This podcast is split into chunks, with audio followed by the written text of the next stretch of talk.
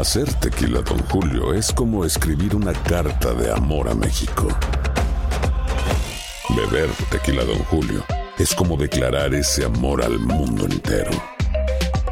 Don Julio es el tequila de lujo original, hecho con la misma pasión que recorre las raíces de nuestro país. Porque si no es por amor, ¿para qué? Consume responsablemente. Don Julio Tequila, 40% alcohol por volumen, 2020. Importado por Diageo Americas, New York, New York. ¿Qué tal amigos? Soy Sandarti y quiero invitarlos a mi nuevo gran show. El nuevo Game Show. Cash. El peso del dinero. A partir del domingo 9 de junio a las 8. Por Univisión. El podcast de Primer Impacto comienza ahora. Con lo último en noticias, películas, clima, curiosidades y mucho más. Infórmate de los principales hechos que son noticia en el podcast de Primer Impacto. Muy buenas tardes y bienvenidos a Primer Impacto. Les saluda Pamela Silva. Michelle tiene el día libre. Gracias por estar con nosotros. El gobernador de la Florida envió ayer a Massachusetts dos aviones fletados con inmigrantes venezolanos a bordo que ni siquiera habían llegado a su estado. Decenas de indocumentados siguen llegando sin control al país y como nos cuenta Ricardo Rambari, se acrecienta la crisis migratoria. Son 48 los inmigrantes venezolanos, incluyendo mujeres y niños de apenas dos años de edad, los que llegaron ayer a Martha's Vineyard, una isla famosa por sus residencias multimillonarias, en un avión fletado por el estado de la Florida. Hoy la comunidad venezolana manifestó su desacuerdo diciendo que los inmigrantes no son fichas en el tablero de ajedrez político. Esto es simplemente un show para ganar titulares, para ganar eh, prensa, para ganar televisión y para galvanizar a una base extremista muy peligrosa que odia a los inmigrantes. And yes, we will help facilitate that transport for you. La oficina del gobernador de Santis confirmó que es parte del programa de reubicación para transportar indocumentados a destinos santuario, para lo cual la legislatura de la Florida asignó 12 millones de dólares. Tú sabes todo lo que se podría hacer con 12 millones de dólares. Solo que el transporte aéreo no se originó en la Florida, sino en San Antonio, Texas, donde, de acuerdo a los inmigrantes, una mujer los reclutó diciéndoles que los llevaban a Boston con promesas de trabajo. Organizaciones de derechos humanos del exilio cubano defendieron las acciones del gobernador. Lo llevan para cualquier estado, está bien. Lo malo es que lo deporten para el país que, que viene. O sea, no, no ves ninguna violación. No veo, no veo nada, porque, por ejemplo, más violaciones que las que ha cometido la, la, administración socialista de Biden, no ha habido en otra, otra estancia aquí en Estados Unidos que hubiera sido como la que está haciendo ahora. Y si fueran cubanos, está bien que se lo lleven a Massachusetts también. Está bien que lo lleven a que sea dentro de Estados Unidos. Simultáneamente, otro grupo de más de 100 inmigrantes, en su mayoría venezolanos, fue transportado directamente a la residencia de la vicepresidenta de Estados Unidos, Kamala Harris. Por meses, Arizona y Texas han estado enviando inmigrantes a Nueva York, Washington, D.C. y más recientemente a Chicago. Para que tengan una idea de lo que viene, unos 23 mil venezolanos cruzaron el mes pasado la frontera entre Colombia y Panamá con rumbo a Estados Unidos. Pero si vienen, ¿dónde se van a quedar? Nueva York es una ciudad que, gracias a Dios, uno tiene el derecho de un albergue, según derecho lo que llaman right to shelter aquí en, en, la ciudad, pero la verdad que los recursos, la planificación y los fondos, realmente el presupuesto no reflexiona eso. La crisis migratoria es más evidente en ciudades como El Paso, Texas. Y esto es inhumano que los tengan así, tirados. Cientos de inmigrantes venezolanos duermen en las calles. ¿Por qué no están los demócratas del Paso aquí que tanto quieren las fronteras abiertas? La patrulla fronteriza los soltó porque no caben ya en los centros de procesamiento. De lo que no hay duda es que a menos de dos meses de las elecciones de término medio, los indocumentados se han convertido en una pelota política. Ahora habrá que ver cómo se balancea este tema de inmigración con, por ejemplo, el tema de la mujer al derecho al aborto en las próximas elecciones. En Miami, Ricardo Arambarri, primer impacto. Filas interminables y largas horas de espera en medio de fuertes medidas de seguridad es la realidad que enfrentan las miles de personas que quieren entrar a la abadía de Westminster para despedir a la reina Isabel II. El espacio aéreo en Londres comenzó a ser restringido con vistas al funeral el próximo lunes. Vamos de inmediato con Pablo Monsalvo para que nos cuente lo que se vive allí en el último adiós a la reina. Adelante, Pablo. Buenas noches. Gracias, buenas tardes. Las personas que quieren brindarle el último adiós a la tan querida aquí reina Isabel II tienen que hacer una fila de aproximadamente 8 horas. Son unas 4 millas, 6 kilómetros aproximadamente para poder llegar hasta el ingreso a la capilla ardiente y allí superar unos controles similares a los de los aeropuertos con detectores de metales. Algunos vestidos de luto, de traje, algunos con niños también, tiran besos al aire, se persignan otros lloran. Es un movimiento de profundo recogimiento, pero también están aquellos que intentaron hacer esta larga fila y no pudieron con gran frustración lograr el objetivo. Pero hay una cola de 7 horas aproximadamente, así que vinimos a pasar por afuera y vamos a ver si en los próximos días podemos entrar todos se vuelcan, se han volcado a traer flores, a ver a la reina. No pudimos entrar porque es impresionante la cola que hay.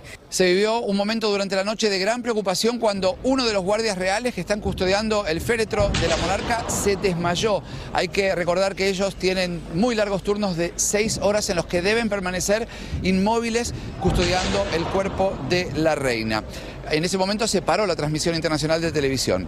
Los nuevos príncipes de Gales han agradecido a una enorme multitud que se acercaron a las inmediaciones de la finca de Sandringham, donde ellos viven. Justamente la gente les brindó las condolencias y ellos leyeron algunos de los mensajes en las flores que allí se habían eh, depositadas. Quien ha tenido un día triste es el príncipe Harry porque cumplió 38 años en medio de los preparativos del funeral de su abuela. Mientras tanto, se sabe ya que habrá restricciones al espacio aéreo para el gran día que es el próximo lunes. Regresamos a estudios. Y tendremos una amplia cobertura. Muchas gracias, Pablo. Si alguna vez soñó con tener su propio negocio o llevar al que tiene a otro nivel, la iniciativa posible de nuestra cadena Univision da herramientas e información para conseguirlo.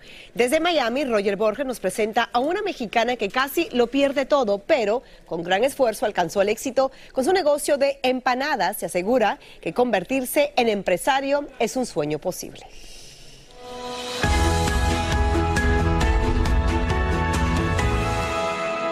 Bueno, yo creo que los sueños se cumplen. Pilar Guzmán le dio rienda suelta a sus sueños y junto a su esposo ha logrado convertir su negocio Half Moon Empanadas en un imperio.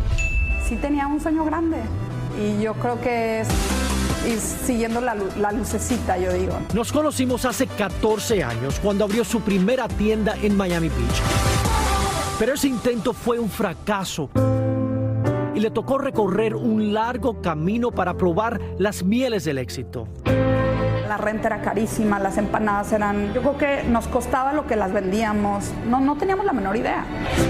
Aún así, no se dio por vencida y asegura que cuando estamos de cara a la adversidad es crucial aprender a improvisar. Entonces me fui a tocarle a los hoteles, eh, ofrecerles eh, para fiestas, ¿no? El catering. Y así empecé eh, con hoteles, con uno, con el otro, y así llegué a la Universidad de Miami. Comenzó a practicar en festivales locales. Yo llevaba, como decimos en México, mi tinglado de mi mesita con mi cajita caliente, mi warmer y mis empanadas. Yo le llegaba y le decía a mi esposo, estamos vendiendo lo que en una semana vendemos en la tienda. Y fue así como descubrió que la empanada era un producto muy atractivo que se vende muy bien en lugares donde hay tránsito de personas. Para mí de los retos es lo que te hace más fuerte y sales adelante. Estar abierta al cambio la llevó a la Universidad de Miami. De tantas veces que le llamé al señor que hacía eventos en la universidad, me dice, mire, mija, no le puedo comprar las empanadas para la universidad, pero tengo este carrito. Y ahí empieza como esa transición a este camino de universidades, hospitales, aeropuertos. Actualmente tiene 14 tiendas y vende más de 130 mil empanadas al mes. En el aeropuerto de Miami tenemos tres tiendas, tres tiendas en la Universidad de Miami, tres tiendas en FIU, en la Universidad de FIU. Estamos en el centro de convenciones de South Beach, eh, estamos en el hospital de Jackson. A los que quieren abrir su primera tienda o restaurante, esta exitosa empresaria les tiene un consejo que jamás recibió Como consecuencia, tuvo cientos de miles de dólares en pérdidas. Cuando tú vas a abrir una tiendita, tú no quieres abrir una tiendita de cero. Tú quieres ir a un lugar que ya haya sido un restaurante, que ya tengas toda la plomería, que ya tengas la electricidad, que solo vengas, pintes de color de tu marca y abras tu tienda. De manera que la inversión puede ser mínima. Ahora comparte algunos pasos a seguir que los ayudará a alcanzar el sueño de convertirse en un exitoso empresario. Lo primero es que tienes que soñar grande y tener una visión grande. Segundo, en los momentos de dificultad que los vas a tener, siempre busca el rayo de luz. Mis empanadas no se vendían en South Beach, pero se vendían en los festivales. Eso fue mi rayo de luz. Tercero, el equipo. Yo no estaría aquí, pero ni, ni cerquita si yo no tuviera a los guerreros que tengo conmigo. Cuatro, los mentores han sido claves. Me han tomado de la mano en los momentos más difíciles. Me han dicho, yo creo en ti. Tener esa persona a tu lado, que en este caso es mi esposo, que sea el que está ahí apoyando y como guerrero conmigo ha sido importantísimo. El que no pregunta no avanza. Siempre se lo digo a mis hijos. Pilar cuenta en estos momentos con unos 100 empleados, casi todos hispanos, y aspira a que su trayectoria sea una inspiración para nuestra comunidad. Al empresario hispano que nos está viendo, me gustaría que se imaginen que la empresa puede llegar a ser más de una persona, que pueden crecer el negocio, que pueden envisionar, lograr mucho más de, de quedarse aquí. Half Moon Empanadas ha sido exitosa por... Porque tiene un corazón de guerrero. Me alegro tanto por ti porque recuerdo cuando comenzaste y me da tanta satisfacción ver dónde estás ahora. Ay, voy a llorar. Te felicito porque vi el principio y veo a dónde has llegado. Felicidades. Y se lo merece.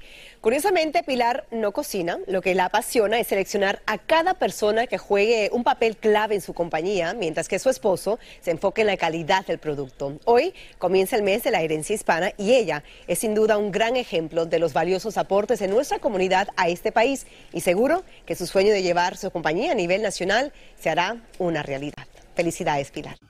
Llega Univisión otra gran producción. Un golpe de suerte cambiará la vida de tres familias. Golpe de suerte, de lunes a viernes a las 8 por Univisión. Escucha los reportajes más relevantes del día en el podcast de Primer Impacto.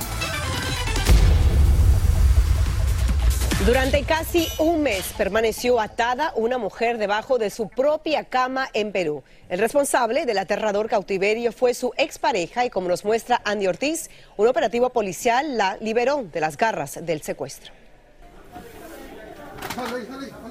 Casi sin poder caminar, aturdida y deshidratada, los policías encontraron a esta joven madre cuya desaparición había sido denunciada por sus familiares hace 20 días. De inmediato la policía lanzó un operativo de rescate y llegaron a donde vive Raúl Alfredo León, de 35 años de edad, quien inicialmente negó que Patricia estuviera en su casa.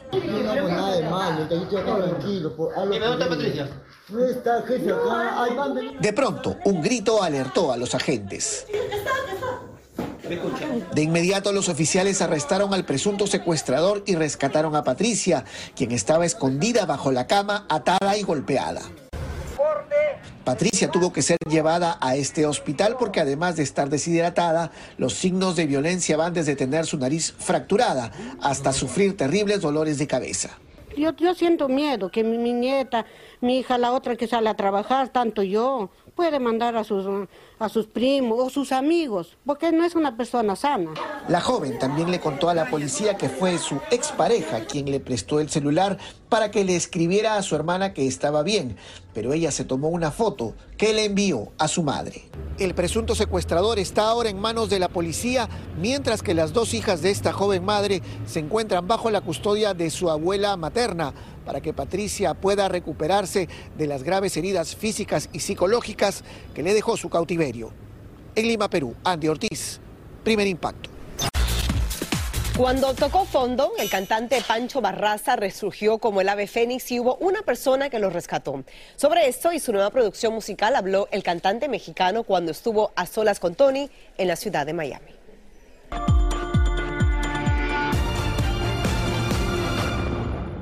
Pancho Barraza, un gusto verte y tenerte en primer impacto. ¿Cómo estás? Muchas gracias a ti y a toda la producción por abrirnos la puerta y darnos la oportunidad de estar aquí con ustedes. Ese tema, me encantó el video musical. Qué bueno que te gustó mucho. ¿Cómo nace la canción? Bueno, todas mis canciones son vivencias. Es una vivencia muy cercana. Mm, yo creo que oíste por ahí eh, que renové votos con mi esposa en Cabos hace un tiempo atrás. Empezamos a tomar champán. Y a raíz de esa experiencia, de, esa, de esos días, mi esposa y yo solos en Cabos, nace la canción. Me gustó que usara modelos afros, afrolatinos. Me gusta mucho que entre la gente de color a, a, a los videos míos. Con tantos años en la industria, con tantas cosas que has visto, no hayas vivido, ¿hay algo de lo que te arrepientes? Fíjate que no. Eh, incluso ese, ese, ese punto intermedio de, de, mi vida, donde, donde dejé la música, me salí del ambiente, mi voz ya no salía adecuadamente. Entonces, eh, yo tomé la decisión firme de decir, o me retiro en este momento o voy a causar lástima. Estamos hablando de adicciones. Ah, sí. Sí, sí, estoy, estoy hablando de adicciones. Cocaína. Eh, si quieres especificar, va a estar medio enredoso. Hay jóvenes ahí escuchándonos que van a pensar que es fácil. Y no, realmente no es fácil. Llegó un momento en que dije, esto ya no me divierte. Esto me está empezando a hacer daño, ahí muere. Mejor voy a buscar una mujer, voy a formar un hogar y le paro a esto. Es un milagro. Sí, es un milagro. Pero más que nada, Tony, es, es la forma en cómo mi mujer se enfocó. Porque ella sabía que yo venía de ese problema. Cuando se casó conmigo, ella sabía que yo había sido mujeriego hasta la desmadroso hasta la fregada. Ella sabía, sabía con quién se estaba casando.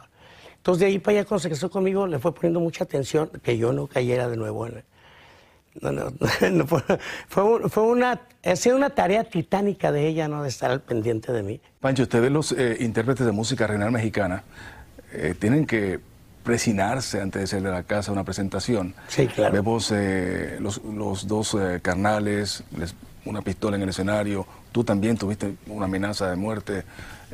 ¿Por qué ocurre tan frecuente en este género? Fíjate que no fue una amenaza de muerte directamente para mí. El, el, la pancarta decía, artistas que se van a presentar en fulano pueblo, este se les recomienda que por favor no vengan.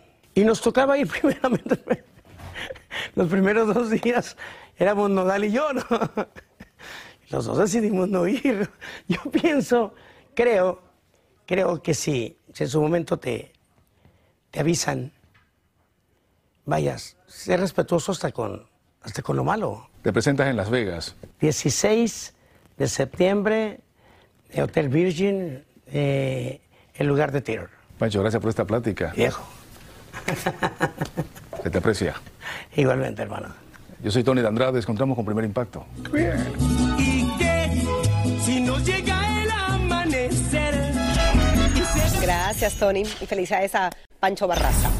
En pleno escenario, Rubén Albarrán, el vocalista de la banda Café Tacuba, destrozó sin piedad un muñequito del famoso Dr. Simi, que se hizo famoso por los artistas extranjeros que ofrecen conciertos en México y que las fans lanzan por montones a la tarima porque muchos lo adoran. Albarrán dijo que no soportaba al muñeco y queremos recordarle que las manos que los confeccionan son personas con necesidades especiales y las ganancias son destinadas a ayudarlas. Se declara culpable Cardi B de agresión y conducta inapropiada por una pelea ocurrida en un club de bailarinas exóticas en Nueva York. Eso fue en el año 2018. La rapera de origen dominicano no irá a la cárcel y fue sentenciada a cumplir 15 días de trabajo comunitario. Tras el veredicto, ella publicó en su cuenta de Twitter lo siguiente. Parte de crecer y madurar es ser responsable por tus actos. Como madre es una práctica que estoy tratando de inculcar a mis hijos.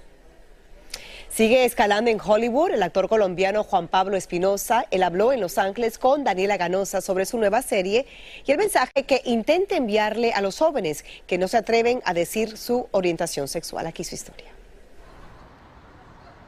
Juan Pablo Espinosa es un reconocido y respetado actor en su país, Colombia. En el 2017 se mudó a Los Ángeles y hasta el día de hoy ha hecho cinco proyectos en inglés, entre ellos la exitosa serie Narcos, y actualmente forma parte de la popular serie Keep Breathing junto a la mexicana Melissa Barrera. Cuando empecé en esta industria, aspiraba uno a un show de Broadway, aspirabas a de pronto tener una película muy exitosa, un show pero hoy en día con streaming tener uno de los shows que ha sido top one worldwide es como Exacto. pinch me, ¿no? Que, necesito que alguien me despierte de este sueño. Para quienes todavía no han visto la serie, tú eres el eh, padre de Melissa. Sí. Cuéntame esa dinámica porque ella también en este momento está creciendo muchísimo. Melissa Barrera está, como decimos en Colombia, reventándola eh, con toda en Hollywood y a poder compartir con ella en este proyecto ha sido de las cosas más lindas que llegó con este proyecto. Interpreto a Tomás, su papá, en esta historia y es un personaje maravilloso porque desde la audición me dijeron vas a tener que envejecer con el personaje. Hablas del apoyo de un equipo. ¿Cuál ha sido tu equipo de vida? Inevitablemente yo le debo todo lo que soy en la vida a mis papás. Pero dentro de ese grupo de personas especiales también está David, su pareja desde hace varios años. Ese es otro apoyo ese es otro incondicional apoyo también. porque también muchas veces toma un cierto tipo de persona para estar con un actor, digo yo. Ya sabemos que Juan Pablo le confesó su sexualidad a su familia a los 18 años, pero lo hizo públicamente en el 2019. Sus mensajes de aceptación y de apoyo a la comunidad LGBTQ desde entonces están siempre presentes en sus redes sociales, sabiendo que su exposición es sumamente importante dentro de una cultura donde la homofobia, la transfobia y el machismo siguen muy presentes. Cuando realmente afrontas ese miedo, cuando realmente te das cuenta de quién eres, es cuando empiezas a vivir. Es algo que, que me llena de, de alegría y de orgullo poderlo transmitir, sobre todo con los jóvenes. Porque hay que empezar a vivir, esta vida es tan cortita, hay que celebrarlo en este momento y es a través de la, de la visibilidad. En Los Ángeles, Daniela Ganosa, Primer Impacto. Muchas gracias, Daniela. Una joven en Honduras decidió romper el silencio y contar lo que asegura sufrió durante siete años a manos de su expareja. Como nos cuenta Claudia Mendoza, a pesar de las denuncias del verdugo, continúa en libertad y la víctima ahora teme por su vida. Uno a uno, Lisbani León fue documentando los golpes, las mordidas, los moretones y los intentos de asesinato de su expareja. porque en algún momento de, de- de mi vida pensé en hacer un video, escribir una carta y, matarme y que quedar en evidencia lo que había pasado y por qué lo había hecho. A Lisbani la encontramos en un hospital público en San Pedro Sula, en donde permanece desde que el hombre con quien vivía casi la mata. Le pedimos que nos llevara al lugar donde ocurrieron los hechos. Fue así que nos trasladamos hasta su pueblo natal en el departamento de Atlántida, a donde no había regresado desde el día de la agresión, y allí nos contó la tragedia que vive. Tenía 16 años cuando lo conocí, eh, de alguna manera me sedujo y empecé a tener una relación con él. Esta joven, que hoy tiene 23 años, es la protagonista de una desgarradora historia que comenzó cuando apenas era una niña. Y este hombre, 12 años mayor, se aprovechó de su inocencia. Empezó con empujones, insultos, eh, a- a- hasta llegar al punto de violaciones sexuales en frente de mi mamá. Ella asegura que cuando cumplió 17 años, la historia de amor se fue convirtiendo en una pesadilla. Y de las caricias, su ex compañero pasó a los golpes y las patadas. Fui al juzgado, eh, le- no sé cuántas órdenes de alejamiento eh, pude haber puesto porque sí fueron muchas, pero lastimosamente ninguna respetó. Y nos pusimos en aquella esquina donde está la... Lisbani dice que para salir de su situación intentó escapar para cruzar a los Estados Unidos de forma indocumentada. Pero según su relato, su expareja la convenció de que regresara con él. Fue entonces cuando ella creyó que el embarazo y nacimiento del pequeño Christopher, quien ahora tiene tres años de edad, cambiaría las cosas. Pero, por el contrario, la situación empeoró. Ahora me golpeaba porque el hijo no era de él. Y pues él, se, él me decía que era una prostituta por el hecho de que él me había estado manteniendo todo este tiempo y le había estado eh, dando un hijo que no era de él. Pero una llamada fue la antesala de lo peor. yo recibí una llamada y me dijo, o salís, te vas conmigo o te quemo la casa con todos ustedes adentro. Lisbania afirma que su agresor se introdujo por el espacio que hay entre el techo y el muro de esta casa. Posteriormente, a fuerza de patadas, abrió esta puerta. Lo que ocurrió ahí detrás se convirtió en una pesadilla para la joven. Por eso están las manchas de la sangre. Y de hecho aquí había quedado el machete, pero la policía se lo llevó. En el piso y cortina de esta habitación aún permanece la sangre de Amelia León, la madre de Lisbani, quien la defendió como leona cuando su agresor se metió en la casa y con un machete en mano quiso matarlas a ambas. Y él me dijo que no, que, que siguiéramos diciendo lo que decíamos en los noticieros, que, que ahora sí nos iba a hacer picadillo a las dos. La lucha que cuerpo a cuerpo sostuvieron madre e hija con este hombre, Lisbani dice que duró unos minutos, lo suficientes para dejar en estas condiciones a su progenitora. Pero el mayor golpe ya se lo llevó cuando ella cuando yo salí a gritar, ella agarró su teléfono y él con una esquina de su teléfono eh, le quebró, le partió el cráneo. Eso fue lo que le provocó la muerte cerebral. Por eso encontramos horas atrás en este hospital público a la joven, porque cuida de su madre, quien de acuerdo con lo que le dijeron los médicos, tenía serias lesiones en su cerebro. Me molesta el hecho de saber de que él puede andar como si nada. Y nosotros tenemos que estar huyendo. Mi mamá se está debatiendo entre la vida y la muerte. Y él feliz en la calle. No es justo. Quisimos obtener una versión de las autoridades policiales del pueblo en donde ocurrieron los hechos, pero se negaron a hablar del tema. Sin embargo, esta joven denunció lo que ocurrió ante el Ministerio Público. Por eso, contra José Freddy Luna, se han emitido dos requerimientos fiscales por delito de violencia agravada, lesiones, intento de homicidio y de violación, entre otros. Es por eso que en enero pasado se hizo el primer requerimiento fiscal en contra de esta persona con orden de captura y recientemente por lo sucedido eh, que hubo maltrato contra la mamá de la chica y contra ella. ¿no? Ya en, el posterior requerimiento, en el más reciente, hay ahí violación, eh, hay intento de, de homicidio y hay violencia contra la mujer también. Después de tantos años de abuso, miedos e incertidumbres, Lisbani lamenta el lento accionar de las autoridades en la búsqueda del agresor. Por eso vive con una angustia sobre sus hombros. Con la denuncia que hice pública, sé que mi vida en cualquier momento se va a pagar, igual que tal vez la de mi mamá. Y yo exijo que por lo menos hagan justicia, por lo menos una vez. Y lamentablemente recibimos la noticia de que la madre de Lisbani perdió la vida a causa de los golpes que le propinó la expareja de su hija. Ahora también es buscado por las autoridades para que responda por esta muerte. Así termina el episodio de hoy del podcast de Primer Impacto. Encuentra episodios nuevos de lunes a viernes, primero en la aplicación de Euforia y en todas las plataformas de podcast. Como siempre, gracias por escucharnos.